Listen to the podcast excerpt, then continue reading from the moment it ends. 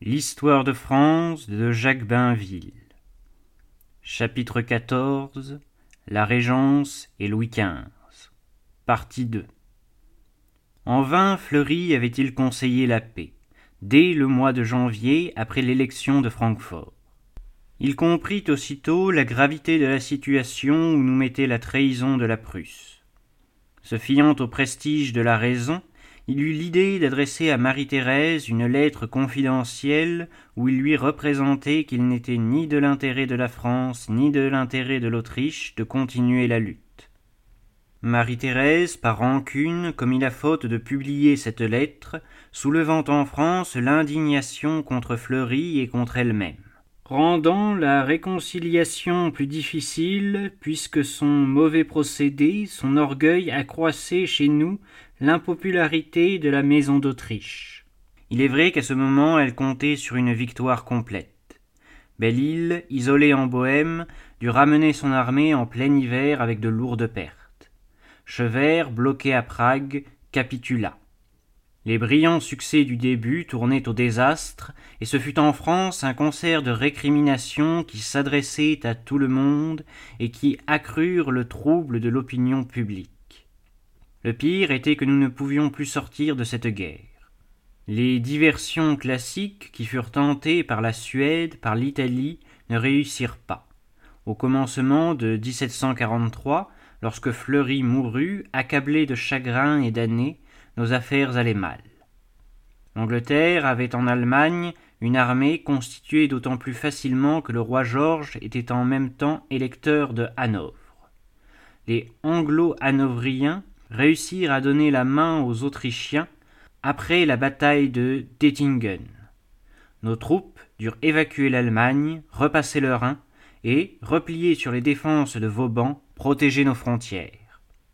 Il y eut alors un véritable redressement de la politique française. L'échec ouvrit les yeux. Le véritable ennemi de la France, ce n'était pas l'Autriche, c'était l'Angleterre, que nous finissions toujours par trouver devant nous. C'était elle l'âme des coalitions. La France s'était donc trompée en portant la guerre en Allemagne, en travaillant directement pour l'électeur de Bavière, inférieur au rôle qu'on avait conçu pour lui, et indirectement pour le roi de Prusse, perfide et dangereux. Il fallait revenir dans les pays allemands à nos traditions véritables, celles du traité de Westphalie, n'y paraître qu'en protecteur des libertés germaniques et de l'équilibre, tourner nos forces contre l'Angleterre et, pour la chasser du continent, l'atteindre là où son alliance avec l'Autriche et la Hollande l'avait installée, mais la rendait vulnérable dans les Flandres. Alors, il nous deviendrait possible de liquider honorablement l'aventure et d'obtenir la paix. Ce plan réfléchi, proposé par le maréchal de Noailles, fut accepté par Louis XV. On se prépara à l'exécuter pendant l'hiver et, au printemps, une forte armée, accompagnée par le roi, envahit la Flandre maritime et s'empara d'Ypres et de Furnes. Il est vrai que, pendant ce temps, les Autrichiens, par une marche hardie, entraient en Alsace. Frédéric II, qui surveillait les événements pour tenir la balance égale entre les adversaires, craignit que l'Autriche ne devint trop forte. Il rompit sa neutralité et opéra une rapide diversion en Bohême. Les Autrichiens durent alors sortir d'Alsace aussi vite qu'ils y étaient entrés. C'est à ce moment que Louis XV, ayant suivi Noailles à Metz, y tomba dangereusement malade. Sa guérison causa en France un enthousiasme extraordinaire. Le danger que courait le pays avait excité le sentiment national exprimé par la monarchie, et rarement dans notre histoire a-t-on vu se manifester un loyalisme aussi ardent, signe des attaches puissantes que la royauté avait acquises sous le règne de Louis XIV. Comment oublier que cent ans plus tôt on était à la veille de la fronde nous étions accrochés à un coin de la Flandre. Nous avions repoussé une invasion, mais les choses n'avançaient guère lorsqu'une éclaircie apparut au commencement de 1745. Charles VII, l'empereur bavarois, mourut. La couronne impériale était libre pour l'archiduc Lorrain, époux de Marie-Thérèse, et une transaction devenait possible. Pour l'obtenir, il fallait poursuivre le plan de Noailles. porter les forts en Flandre, y abattre les Anglais. Maurice de Saxe, capitaine expérimenté, un de ces Allemands d'autrefois qui servaient volontiers la France, fut mis à la tête d'une armée considérable, marcha hardiment sur Tournai, et les Anglais, ayant voulu délivrer cette place importante de la barrière hollandaise, la barrière dressée au traité d'Utrecht contre la France, furent battus à Fontenoy en présence de Louis XV en 1745. Cette victoire fameuse, presque légendaire, messieurs les Anglais tiraient les premiers, suivie de plusieurs autres succès, nous donnait bientôt toute la Belgique. Louis XV entrait triomphalement à Anvers.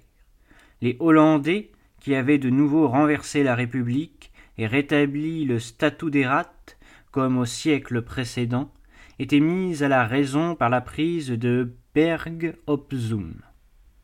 Mais il ne nous suffisait pas d'être victorieux aux Pays-Bas. Le théâtre de la guerre était plus vaste. Nous étions battus en Italie et, comme au XVIe siècle, la Provence était envahie par les impériaux. Frédéric II achevait ce qu'il avait à faire en Allemagne, battait les Saxons, entrait à Dresde, puis, nous trahissant de nouveau, s'arrangeait avec l'Autriche qui lui laissait la Silésie tandis qu'il reconnaissait le nouvel empereur François de Lorraine. Enfin, et surtout les Anglais, maîtres de la mer, avaient pu un moment débarquer sur les côtes de Bretagne. La lutte s'était étendue aux colonies, et nous nous défendions de notre mieux au Canada et aux Indes, où Duplex édifiait avec de faibles moyens une œuvre grandiose. Qu'arriverait-il donc si la guerre continuait? Peut-être garderions-nous les Pays-Bas aux Autrichiens, mais alors aucune paix avec l'Angleterre ne serait possible. Nous perdrions nos colonies. Les hostilités se perpétueraient avec l'Autriche, et nous savions désormais qu'il ne fallait pas compter sur Frédéric. Mieux valait liquider tandis que nous tenions des gages. Ainsi, cette première guerre de sept ans s'acheva avec une paix blanche en 1748. Le traité d'Aix-la-Chapelle a passé pour un monument d'absurdité. C'est de lui que devint proverbial de dire bête comme la paix. Mais, quand le principe de la guerre a été mauvais, comment la paix pourrait-elle être bonne? Tout ce que nous avions gagné au XVIIIe siècle, à reprendre contre les Habsbourg la politique qui était opportune au XVIIe, c'était d'avoir agrandi la Prusse et détruit l'équilibre de l'Europe. De la faute commise par la France en 1741, Frédéric fut le bénéficiaire. Déjà, pendant la campagne, il avait été l'arbitre de la situation, nous prêtant son concours autant qu'il y avait intérêt, et pas une minute de plus. L'arbitre, il le serait encore bien mieux puisqu'il était plus fort qu'avant. Dès ce moment, il était clair que la Prusse, aspirait à prendre en Allemagne la place de l'Autriche, et que cette ambition n'était pas démesurée. Alors, si la France s'obstinait dans une politique anti-autrichienne, elle travaillait pour Frédéric. Si nous changions de système, si nous renversions nos alliances, nous devions avoir Frédéric pour ennemi. Dans les deux cas, l'Angleterre, avec qui nous n'avions rien réglé, avec qui notre rivalité coloniale continuait, trouvait un soldat sur le continent. Voilà ce que nous avait coûté l'erreur du parti de Belle-Île, l'anachronisme de la lutte contre la maison d'Autriche.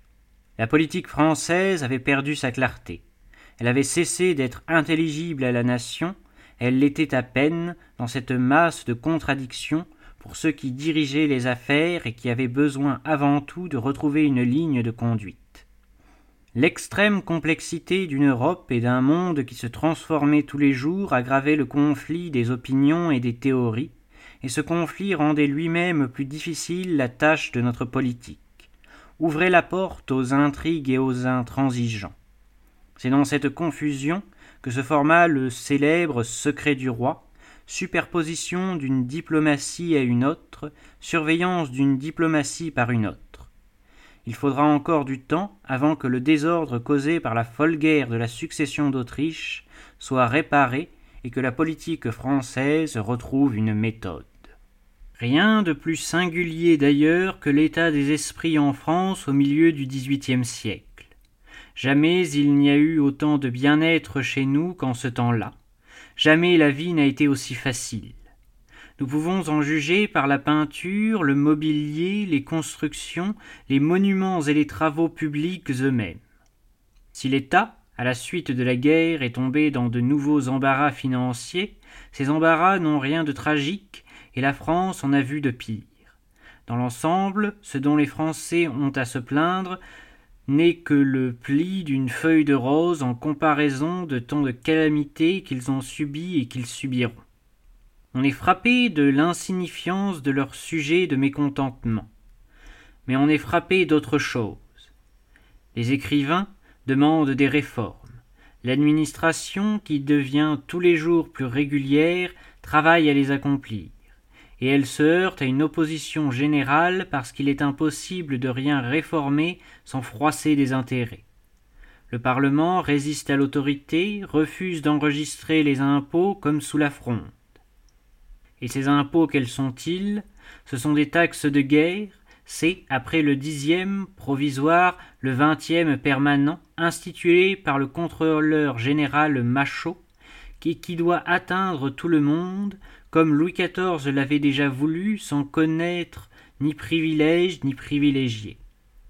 À deux reprises, en 1753 et en 1756, il faudra exiler, emprisonner, briser les parlementaires qui ne cèdent pas parce qu'ils se regardent comme chargés de défendre les coutumes du royaume, parmi lesquelles les immunités fiscales des gens de robe sont les premières à leurs yeux.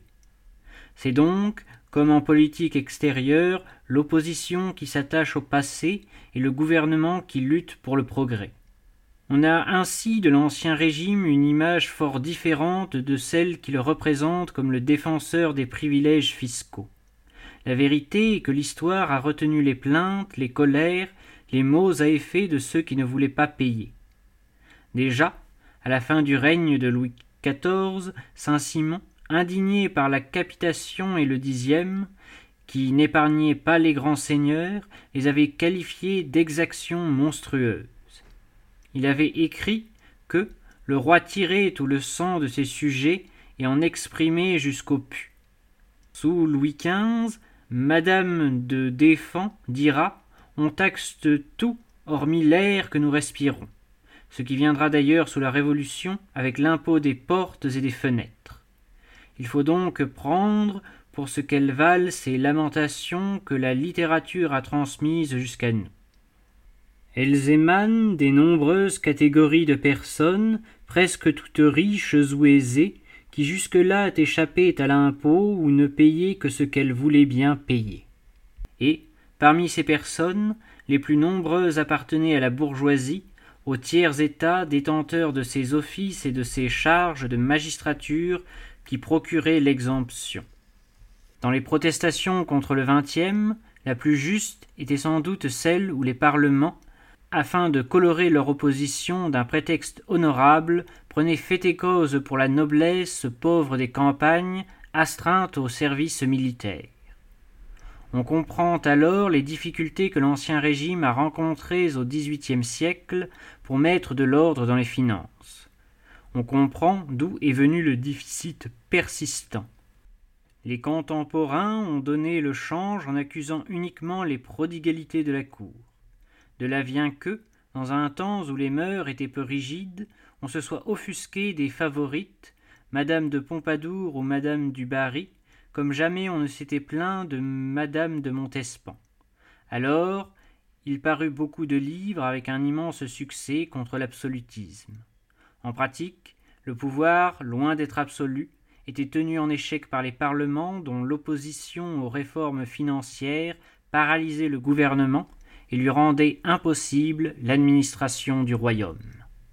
Louis XIV, au début de son règne, avait d'autorité ramené les parlements à leur rôle judiciaire, et, comme on était au lendemain de la fronde, l'opinion l'avait approuvé.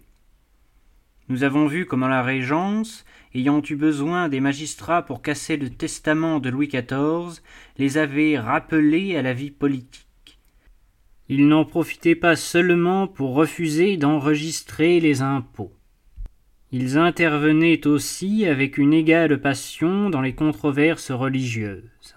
Il y avait de longues années que durait en France une dispute autour de la bulle Unigenitus, qui n'était que la vieille dispute pour et contre le jansénisme, et les parlementaires étaient généralement jansénistes. Ces agitations de robes, ces guerres de doctrine et de plumes n'avaient rien de nouveau. Elle mettait aux prises des tendances éternelles qui s'étaient heurtées bien plus violemment au Moyen Âge et au temps de la Réforme.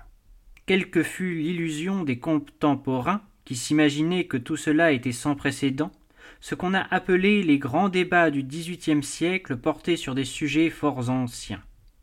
Il s'y ajoutait quelquefois un élément nouveau. La campagne des philosophes et des encyclopédistes contre la religion catholique, il se trouva donc que les parlements jansénistes eurent l'appui des philosophes déistes ou incrédules dans la lutte contre la bulle unigenitus et l'ordre des jésuites. Les cours conservatrices et réactionnaires, quand il s'agissait des privilèges, attachés aux anciens usages, y compris la torture, se trouvèrent, pendant une quinzaine d'années, les alliés des écrivains qui, en toute chose demander des réformes et l'abolition du passé. D'autre part, le gouvernement se trouvait en présence du clergé et des catholiques qui tenaient pour la bulle, du Parlement qui associait sa résistance à la bulle à sa résistance aux réformes et aux impôts, et des philosophes qui agitaient l'opinion contre les abus dont le Parlement était le protecteur et contre la bulle qui mettait en cause la religion. On conviendra que la tâche du pouvoir n'était pas aisée. Il avait à trouver son chemin entre tous ces courants, et l'on est frappé de voir à quel point il se montra dépourvu de préjugés et de parti pris. En effet, si pour obtenir la paix religieuse, il finit par imposer aux magistrats l'enregistrement de la bulle, il finit aussi par leur accorder l'expulsion des jésuites pour obtenir l'enregistrement des impôts. Et, pas plus que la monarchie n'avait persécuté le protestantisme à ses débuts, elle a cherché à étouffer les philosophes et l'encyclopédie. Elle a même eu des ministres qui les ont protégés et qui se sont servis d'eux et de leur influence sur l'opinion, soit pour composer avec les parlements, comme Choiseul, soit pour les briser, comme Maupoux. Pour rendre encore plus grave la question des impôts et par contre-coup le conflit avec les parlements, il ne manquait qu'une nouvelle guerre. Au milieu du XVIIIe siècle, elle était fatale avec les Anglais. Aux colonies, elle n'avait jamais cessé. Duplex fut désavoué dans l'Inde où il nous taillait un empire, ce sacrifice à la paix fut inutile. En Amérique, les colons anglais de l'Est attaquaient nos Canadiens et recevaient des secours de la métropole. Lorsque le gouvernement français, à l'armée, voulut envoyer des renforts au Canada, nos navires furent arrêtés et saisis par la flotte anglaise. Aux observations qu'il fit à Londres, on lui répondit que les hostilités étaient déjà ouvertes. En mai 1756, la déclaration de guerre de la France devint la carte forcée par la volonté de l'Angleterre. À son corps défendant, la France se trouva engagée dans une grande lutte pour ce qu'elle ne désirait pas, ce qu'elle regardait comme secondaire, les intérêts maritimes et coloniaux, devenus les premiers du peuple anglais. Mais notre conflit avec l'Angleterre engendrait nécessairement une guerre générale. C'est ici que les funestes conséquences du coup de tête de 1741 apparurent. La Prusse ne songeait qu'à conserver la Silésie, l'Autriche à la reprendre. Le rapt de ces provinces dominait la politique de l'Europe. Dès le mois de janvier 1756, Frédéric avait signé avec George II, électeur de Hanovre en même temps que roi d'Angleterre, un traité qui lui garantissait ses conquêtes. Dans le conflit qui s'annonçait entre la France et l'Angleterre, il prenait parti pour nos adversaires et se déclarait notre ennemi. Bon gré mal gré, l'Autriche et la France se trouvaient rapprochées. Par le premier traité de Versailles, le mois même de notre rupture avec les Anglais, une alliance défensive était conclue entre Bourbons et Habsbourg. Un an plus tard, cette alliance se resserrait. Frédéric ayant envahi la Saxe comme il avait envahi la Silésie, et dévoilé l'ambition de la Prusse, qui était de mettre sous sa dépendance tout le corps germanique. Le renversement des alliances est un événement considérable dans notre histoire. Tout naturellement, les ostrophobes, les partisans aveugles de la tradition se récrièrent, et le pire fut que, bientôt, aux yeux du public, le résultat malheureux de la guerre parut leur donner raison. De l'alliance autrichienne date le divorce entre la monarchie et la nation, et ce sera encore, trente-cinq ans plus tard, le grief le plus puissant des révolutionnaires, celui qui leur donnera le moyen de renverser et de condamner Louis XVI. La légende fut que la royauté n'avait renoncé à ses anciennes maximes, abandonné la lutte contre la maison d'Autriche que par une intrigue de cour. Frédéric II fit de son mieux pour accréditer cette version et, comme il avait déjà une femme Marie-Thérèse pour adversaire, en attendant l'impératrice de Russie, il accusa Madame de Pompadour, cotillon II, d'avoir sacrifié les intérêts de la France au plaisir vaniteux d'être en correspondance avec la fille des Habsbourg. Il est vrai que Marie-Thérèse, son ministre Konitz et son ambassadeur Starenberg ne négligèrent rien pour flatter la favorite. Il est vrai aussi que la maison de Babiole, où eurent lieu les pourparlers, la part qui prit, avec madame de Pompadour, l'abbé de Berny, homme de cour, auteur de vers galants, donne au renversement des alliances un air de frivolité. Ce fut pourtant une opération sérieuse et réfléchie. Par le premier traité de Versailles, le gouvernement français n'avait conclu qu'une alliance défensive. Elle fut étendue après l'agression et les succès de Frédéric, mais par un second traité, nous prêtions notre concours militaire à l'Autriche contre la promesse d'étendre nos frontières dans la partie méridionale des Pays-Bas autrichiens, d'Ostende à Chimay, le reste devant former un État indépendant, esquisse de la future Belgique, qui serait attribué à l'infant de Parme, gendre de Louis XV. Connu de nos jours seulement, les instructions de Berny, devenu ministre des Affaires étrangères, à Choiseul, nommé ambassadeur à Vienne, ont montré que l'alliance avec l'Autriche avait été l'effet du calcul et non du caprice. L'expérience, disait Berny, a prouvé que nous avions eu tort de contribuer à l'agrandissement du roi de Prusse. L'intérêt de la France est qu'aucune puissance ne domine l'Allemagne et que le traité de Westphalie soit respecté. Or, Frédéric a saisi l'occasion de notre conflit avec l'Angleterre pour s'allier avec cette puissance dans l'idée que nous serions trop occupés sur les mers pour nous opposer à cette entreprise dans les pays germaniques.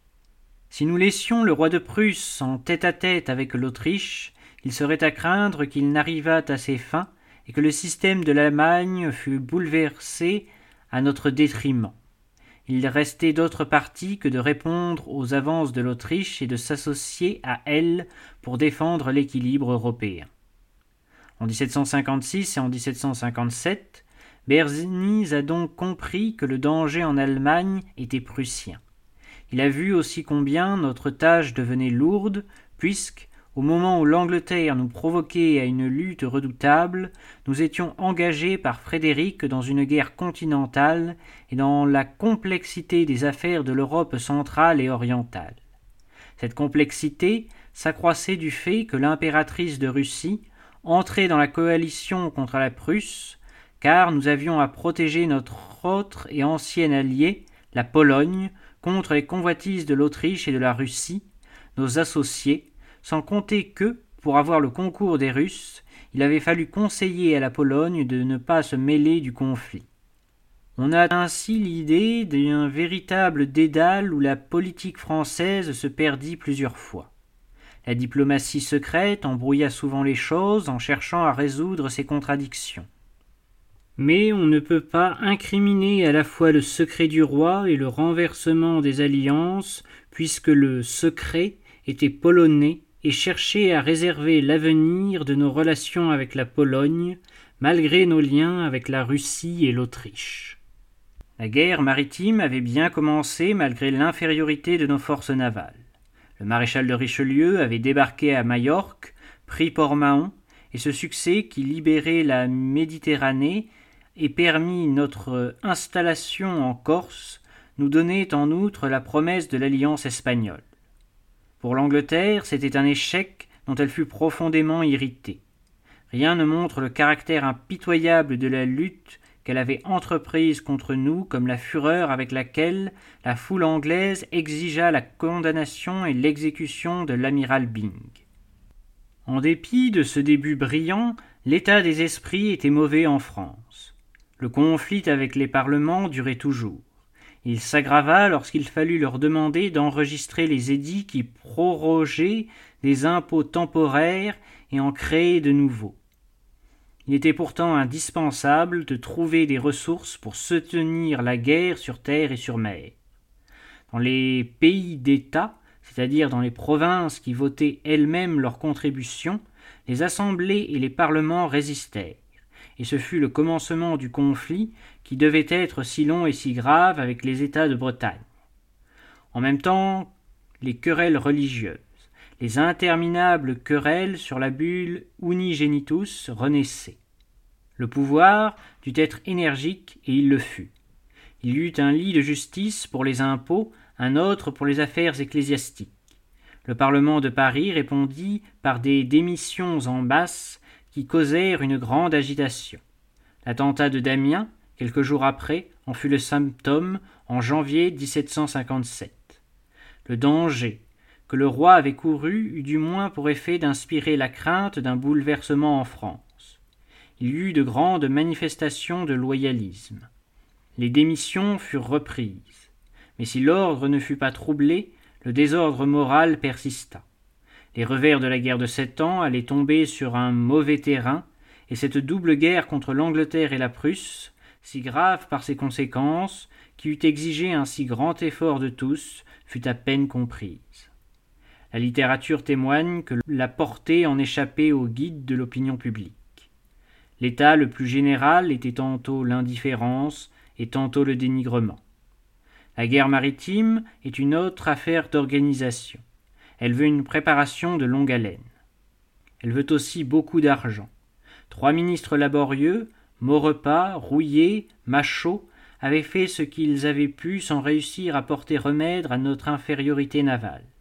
Cependant, avec une implacable volonté que personnifia le premier Pitt, le père du grand adversaire de Napoléon, les Anglais, après notre succès de Port-Mahon, revinrent maîtres de la mer et purent s'emparer de nos colonies avec lesquelles nos communications étaient coupées.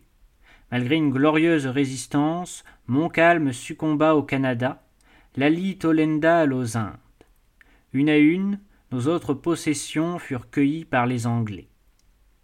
Il est plus difficile de s'expliquer que la guerre n'ait pas mieux tourné pour nous en Allemagne.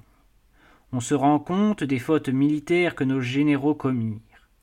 Mais il leur manquait, à eux aussi, le feu sacré, la conviction.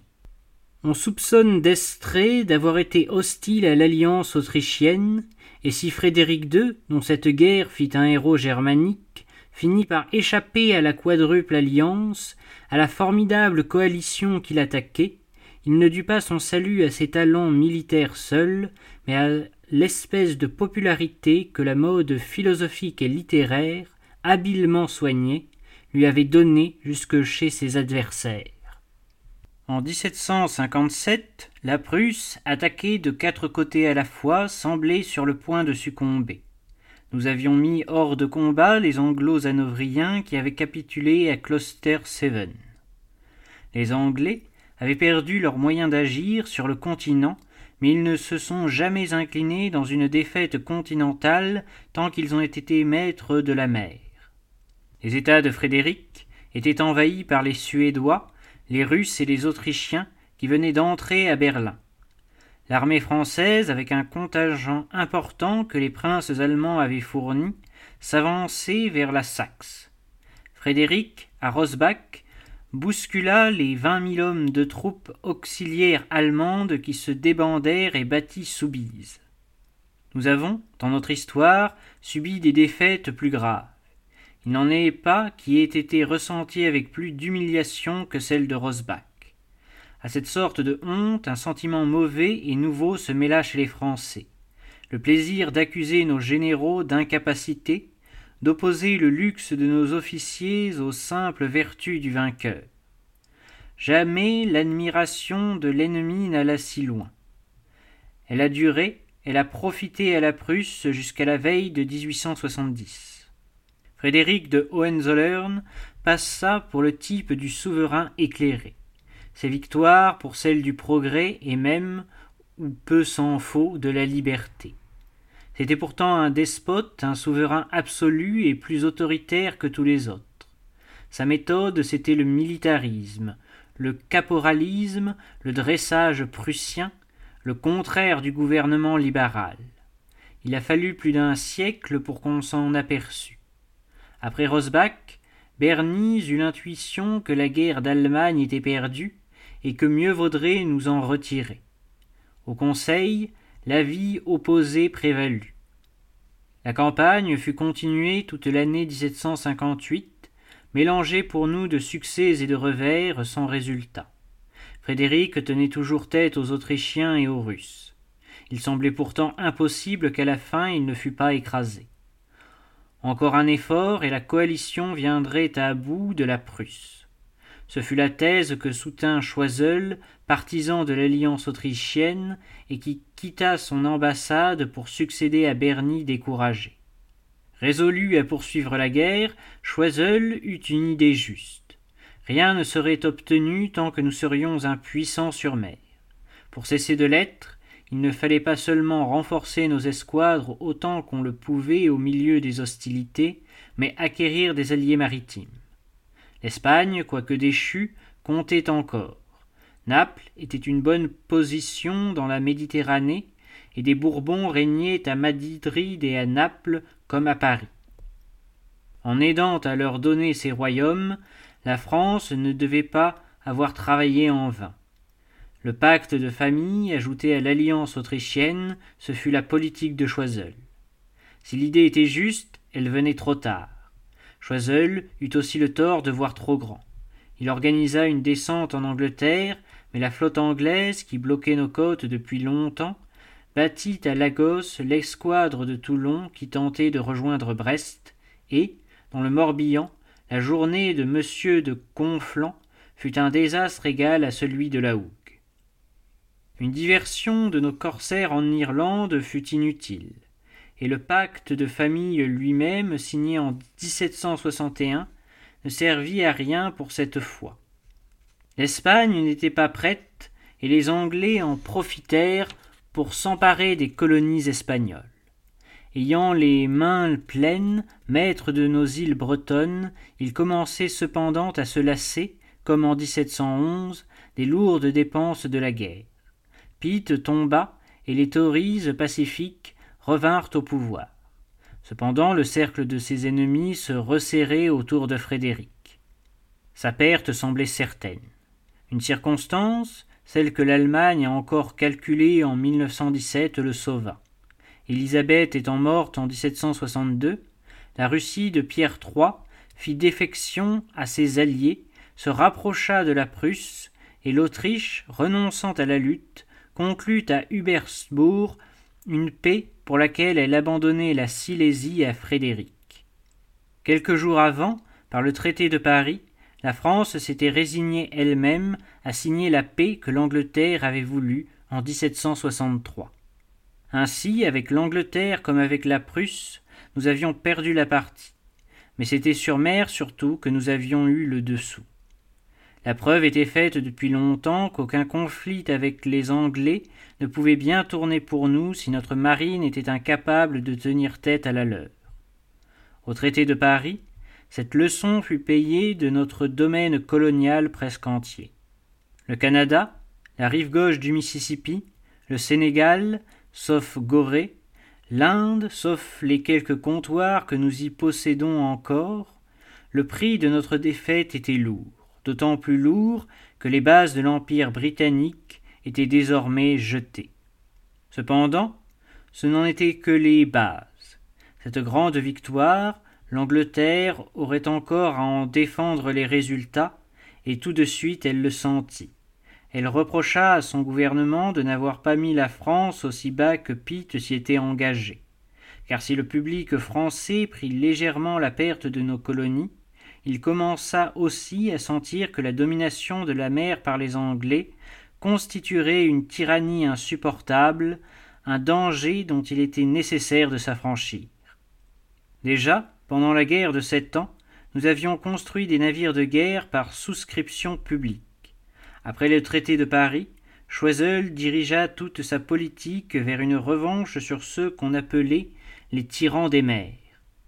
Restauration de notre puissance navale, consolidation du pacte de famille, acquisition de la Corse, poste avancé dans la Méditerranée, qui annulait la présence des Anglais à Majorque, ce fut l'œuvre de Choiseul. Pour ces vastes projets, il avait besoin d'argent, et la guerre de sept ans en avait déjà coûté beaucoup. Pour avoir de l'argent, il avait besoin des parlements qui autorisaient les impôts. Pour gagner les parlements, dont le conflit avec le clergé durait toujours, dont la tendance était toujours janséniste, Choiseul obtint de Louis XV que l'ordre des Jésuites leur fût sacrifié. La condamnation de l'ordre, qui avait en France de nombreux collèges et auxquels il fut interdit d'enseigner, fut en même temps une victoire pour le parti de l'encyclopédie, pour les philosophies et les gens de lettres qui attaquaient la religion et l'Église. Choiseul calcula qu'il flatterait par là, outre les parlementaires, une partie remuante de l'opinion. Choiseul y acquit sans doute une popularité qui lui permit de poursuivre son œuvre nationale, sa réforme de l'armée et de la marine. Mais il ne désarma pas l'opposition. Celle des parlements contre les impôts repris, particulièrement violente en Bretagne, dont les États étaient attachés à leurs privilèges, et soutenue par le Parlement de Rennes. Le Parlement de Paris prit fait et cause pour ses confrères de Rennes pour les chaloter contre Guillons, qui faisait office de gouverneur, et il s'ensuivit toute une série d'incidents, de lettres de justion, de lits de justice, qui se succédèrent de 1766 à 1771. Choiseul, qui passait, non sans raison, pour favorable aux magistrats, tomba au cours de cette lutte. Maupoux fit comprendre au roi que l'opposition des parlementaires devenait un péril pour le gouvernement.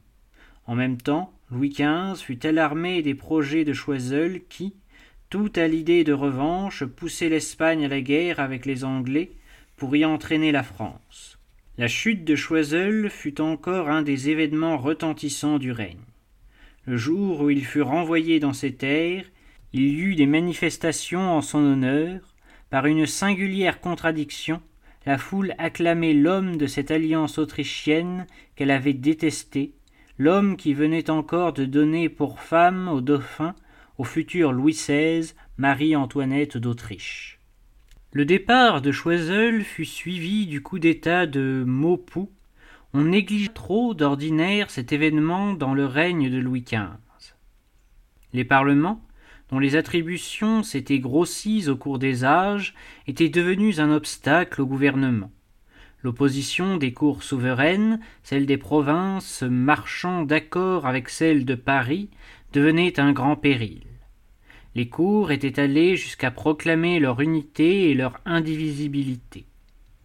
Elle agissait de concert, repoussait les édits sous la direction du Parlement de Paris, décernait même des prises de corps contre les officiers du roi. Cette étonnante anarchie, dit Voltaire, ne pouvait pas subsister. Il fallait ou que la couronne reprît son autorité, ou que les parlements prévalussent. C'était un pouvoir qui se dressait contre le pouvoir, et, en effet, l'un ou l'autre devait succomber. Depuis le temps de la Fronde, la monarchie avait eu à compter avec cette magistrature indépendante, sa propre création, presque aussi vieille qu'elle-même et qui, peu à peu, lui avait échappé. Louis XIV avait résolu la difficulté par la méthode autoritaire et grâce à son prestige. Pendant son règne, les parlements avaient été soumis. Ranimés par la Régence, ils s'étaient enhardis peu à peu, et leur opposition, fondée sur le respect des droits acquis, était devenue plus nuisible à mesure que l'État et l'administration s'étaient développés, avaient eu besoin d'organiser et de rendre moderne une France constituée pièce à pièce, reprise pièce à pièce aussi, sur le vieux chaos de l'Europe médiévale. Les ministres du XVIIIe siècle jusqu'au malheureux Calonne ne tarissent pas sur la difficulté de gouverner un pays qui avait mis huit cents ans à former son territoire, à réunir des villes et des provinces dans les circonstances et aux conditions les plus diverses, où l'on se heurtait dès que l'on voulait changer, simplifier, améliorer quelque chose, à des exceptions, à des franchises, à des privilèges stipulés par contrat.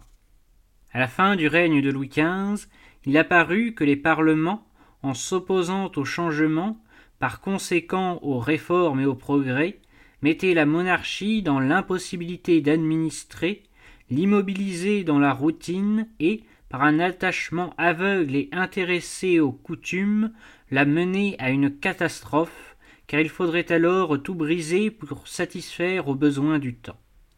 La résistance que la monarchie avait toujours rencontrée dans son œuvre politique et administrative, résistance qui avait pris la forme féodale jusqu'au temps de Richelieu, prenait alors une forme juridique et légale, plus dangereuse peut-être, parce que, n'étant pas armée, elle n'avait pas le caractère évident et brutal d'une sédition. Choiseul avait essayé de gouverner avec les parlements en leur donnant les jésuites en pâture, en flattant leurs sentiments jansénistes, en tirant même dans leur sein des ministres et des contrôleurs généraux. L'effet de cette politique était déjà usé. Il ne restait plus qu'à recourir aux grands moyens. En 1771, Maupoux, chargé de l'opération, supprima les parlements et la cour des aides. À leur place, furent institués des conseils supérieurs. La vénalité des charges était abolie, la justice devenait gratuite. C'était une des réformes les plus désirées par le pays. La suppression des parlements, acte d'une politique hardie, permettait de continuer cette organisation rationnelle de la France qui, depuis des siècles, avait été entreprise par la monarchie. La voie était libre. Ce que Bonaparte, devenu premier consul, accomplira trente ans plus tard, pouvait être exécuté sans les ruines d'une révolution. De 1771 à 1774, l'administration de Theuret, ajustement décrié par l'histoire, mieux jugé de nos jours, commença de corriger les abus. Elle adoucit d'abord, avec l'intention de les abolir ensuite, les impositions les plus vexatoires. Elle organisa ces fameux vingtièmes qui avaient soulevé tant de résistance. Elle s'occupa enfin de créer des taxes équitables, telles que la contribution mobilière, reprise plus tard par l'Assemblée constituante, en un mot, tout ce qui était rendu impossible par les parlements. Si nous pouvions faire l'économie d'une révolution, ce n'était pas en 1789, c'était en 1774, à la mort de Louis XV. La grande réforme administrative qui s'annonçait alors, sans secousse, sans violence, par l'autorité royale, c'était celle que les assemblées révolutionnaires ébaucheraient, mais qui périrait dans l'anarchie, celle que Napoléon reprendrait et qui réussirait par la dictature. Un de ses collaborateurs, le consul Lebrun, sera un ancien secrétaire de Maupoux. Il y a là, dans notre histoire, une sorte de continuité qui a été mal aperçue. Nous allons voir comment les promesses furent anéanties dès les débuts du règne de Louis XVI par le rappel des parlements, alors seulement la révolution deviendra inévitable. Lorsque Louis XV mourut, s'il y avait du mécontentement, il n'était pas incurable. S'il y avait de l'agitation, elle était superficielle. L'ancien régime avait besoin de réformes, il le savait, et l'immobilité n'avait jamais été sa devise. Que de fois il s'était transformé depuis Hugues Capet. Sans doute le succès allait aux faiseurs de systèmes parce qu'il est plus facile de rebâtir la société sur un plan idéal que d'ajuster les institutions, les lois, l'administration d'un pays aux besoins de nouvelles générations. De là l'immense succès de Jean-Jacques Rousseau, le simplificateur par excellence. Mais depuis le bienfaisant coup d'État de 1771, il n'existait plus d'opposition organisée. Le pouvoir s'était bien défendu, n'avait pas douté de lui-même. Jamais Louis XV n'avait consenti à convoquer les États généraux, comprenant que, ce jour-là, la monarchie abdiquerait. On l'a blâmé, on l'a critiqué, ce qui n'était pas nouveau, mais elle ne donnait pas de signe de faiblesse. Les affaires du temps, celles de Calas, du chevalier de la barre, de Sirvan, de Lally Tollendal, cause retentissante que Voltaire plaida au nom de la justice et de l'humanité, n'eurent d'autres répercussions politiques que d'aider au discrédit des parlementaires par qui les condamnations avaient été prononcées. Choiseul fut renvoyé, les parlements cassés sans qu'il y eût seulement des barricades comme sous la fronde. Quant aux autres plaintes, aux autres accusations, elles étaient de celles auxquelles bien peu de gouvernements échappent les réductions de rentes et de pensions, réductions si nécessaires auxquelles Théré procéda sous Maupoux, furent appelées banqueroutes. D'une disette et de spéculation sur les blés sortit la légende du pacte de famine. Les favorites du roi, Madame de Pompadour et Madame du Barry, furent trouvées scandaleuses. Cependant, il y avait eu à d'autres époques des moments plus graves pour la royauté, plusieurs fois chassée de Paris. Si des esprits sombres annonçaient des catastrophes, on ne distinguait nulle part les préparatifs ni le désir véritable d'une révolution. Gouverner est toujours difficile, mais ne l'était pas plus pour la monarchie à ce moment-là qu'à un autre. Quand on y regarde de près, la situation était plus complexe à l'extérieur qu'à l'intérieur. Louis XV avait encore accru le royaume de la Lorraine et de la Corse. Mais les deux guerres de sept ans avaient montré que le problème était de moins en moins simple. Il fallait conserver sur le continent les avantages que nous avait légués le XVIIe siècle, empêcher des bouleversements en Allemagne, nous méfier des ambitions de la Prusse. Cependant, avec l'apparition de la Russie, la question d'Orient prenait un nouvel aspect. La Turquie était menacée de démembrement. La Pologne, notre allié nécessaire, était menacée de ruine. Le premier partage est de 1772. Enfin, nous avions à effacer les plus graves des effets du traité de Paris si nous ne voulions pas renoncer aux colonies et à la mer, au nouveau genre d'expansion que les grands peuples européens recherchaient si nous ne voulions pas abandonner les océans et le monde à l'Angleterre, question maritime et coloniale, question d'Allemagne, question d'Orient, voilà ce qui va occuper le règne de Louis XVI et, par une grave faute initiale, le rappel des parlements, provoquer le drame de 1789.